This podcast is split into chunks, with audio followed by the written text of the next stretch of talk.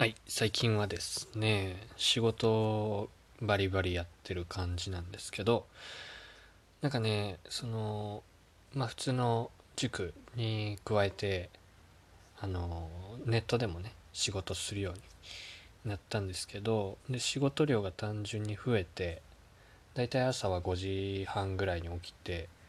で、朝の6時ぐらいから仕事始めて、7時ぐらいにまずネットオンライン上の仕事をやるんですけどでそれが終わって7時から8時まで飯食って朝飯食ったりなんか一本アニメ見たりして休憩してからまた8時から11時ぐらいまで次は塾の準備とか塾の生徒に教えるために自分が勉強する時間をとってる感じですね。で11時ぐらいになったらまた1回休憩挟んでまあ、昼寝とかちょっとしてで1時からうんと2時ぐらいかな？2時半ぐらいか。までもう一回勉強して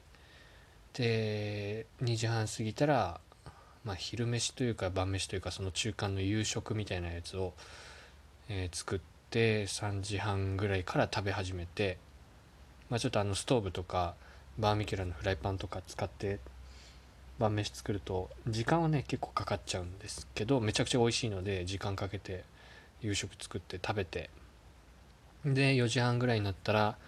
ちょっとシャワー浴びてもう一回ちょっと昼寝して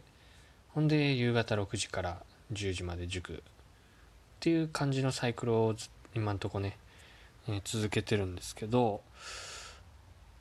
まあその結果ね結構なんか疲れが溜まりやすくなって朝起きるのもしんどいしなんか日中も結構しんどいなと思うことが増えたんですね。でまあそのまあ普段ねその塾のための勉強っていうのは今何やってるかっていうと数学と英語と物理やってるんですけど、まあ、結構その生徒のねレベルも上がってきて教える内容も上がってきたのでレベルがね。結構難易度高いことについての勉強してるんで結構頭使って疲れるんですね頭も。で毎日結構ガンガンやっていかないとその教えれる状態にならないし教えれないってなったらもうダメなんで絶対に教えれるようになるっていうことで毎日やってるんですけどまあまあしんどいんですねでしんどいけどやらないといけないんでやらないわけにはいかないんですけどどうもこの疲労感をどうしても取り除きたくてどうしたもんかというふうにずっと考えてたんですけどそうやって思ってたらちょっとめちゃくちゃ変な本に出会いましてそれがですね「アイスマン」っていう本で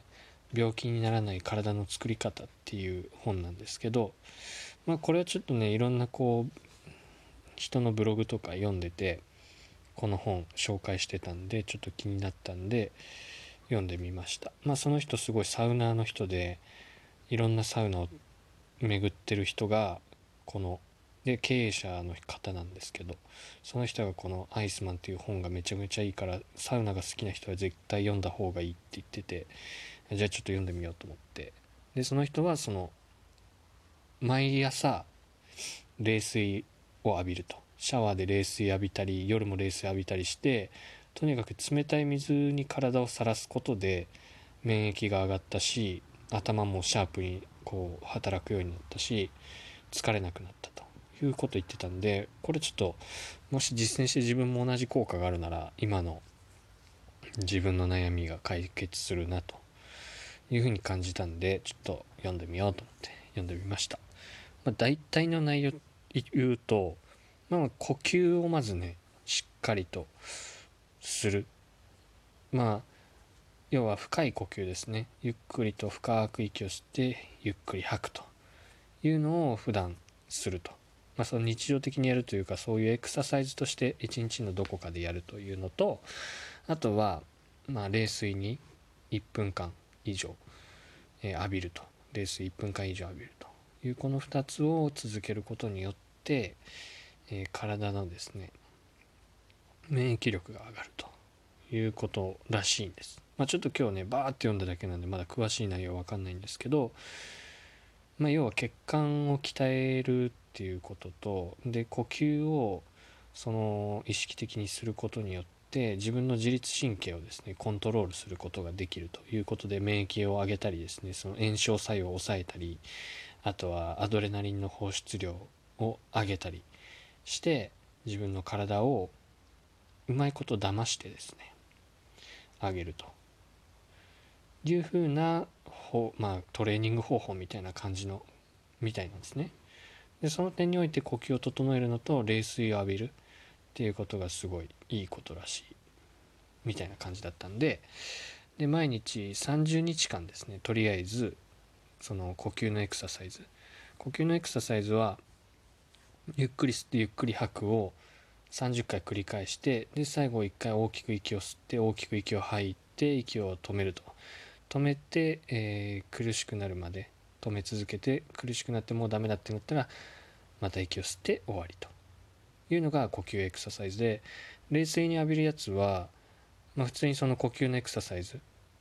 と同じ要領でゆっくり息を大きく鼻から吸ってあそう鼻から吸うんですけどゆっくり鼻から吸ってゆっくり鼻から吐くっていうのをやりながら温水からですねシャワーの水を冷水に切り替えて1分間冷水になっても同じようなリズムで呼吸をすると。いうふうにするといいと。いうの書いてあったんで今日やってみました。早速ね。さっきやってみたんですけどで温水から冷水にする時ですねちょっとだいぶ心の準備が必要でなかなかその冷水に切り替えられなかったんですけどちょっともう拉致が開かないということで温水を浴びながらですね時計のあの針がですねあの風呂の中にある時計の針が動いた瞬間にですね一気にレースにギャンって変えてやってみました。そしたら最初はまあねちょっとこう緊張感があって冷水に耐えれたんですけどだんだん体が勝手に震え始めて呼吸もですね深くしたいんだけどめちゃくちゃ浅くなってしまって。で1分間めっちゃ長く感じたんですけどなんとか1分間やり終えてでそのままシャワー切ってで脱衣所上がって体拭いたんですけど最初はね寒ーと思ったんですけど体拭いてたらだんだんだんだん体あったかくなってきてなんかその感覚がですねサウナのあのー、水風呂出た後の感覚にすごい似ててめちゃくちゃ気持ちよかったんですね。だからこれ体にいいとか悪いとかちょっととりあえず置いといてこれめちゃくちゃいいじゃんと思いました。なんか外気浴してるような感触があったんで単純にこれなんか簡易的にサウナ気分味わえるじゃんっていうのを思ってちょっとこれいいなと思ったんでちょっと続けてみようと思います。でその冷水シャワー浴びる時間も1分からだんだん2分に伸ばして最終的に5分ぐらいにしてで最初温水シャワーをカットしてもういきなり冷水で5分間浴びるっていうのができるようになったら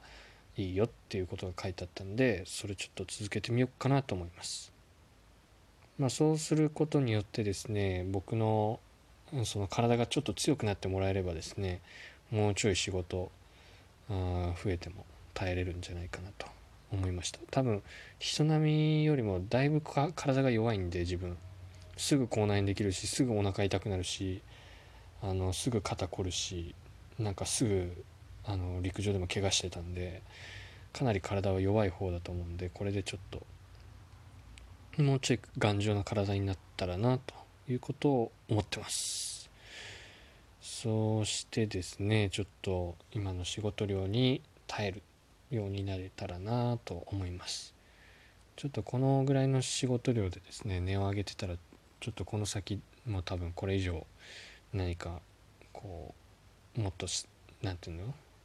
自分が進歩するってことはないと思うのでちょっと体力をつけようかなと思ってます。はい。でまあオフラインっていうかまあ塾の普通の塾の方もですね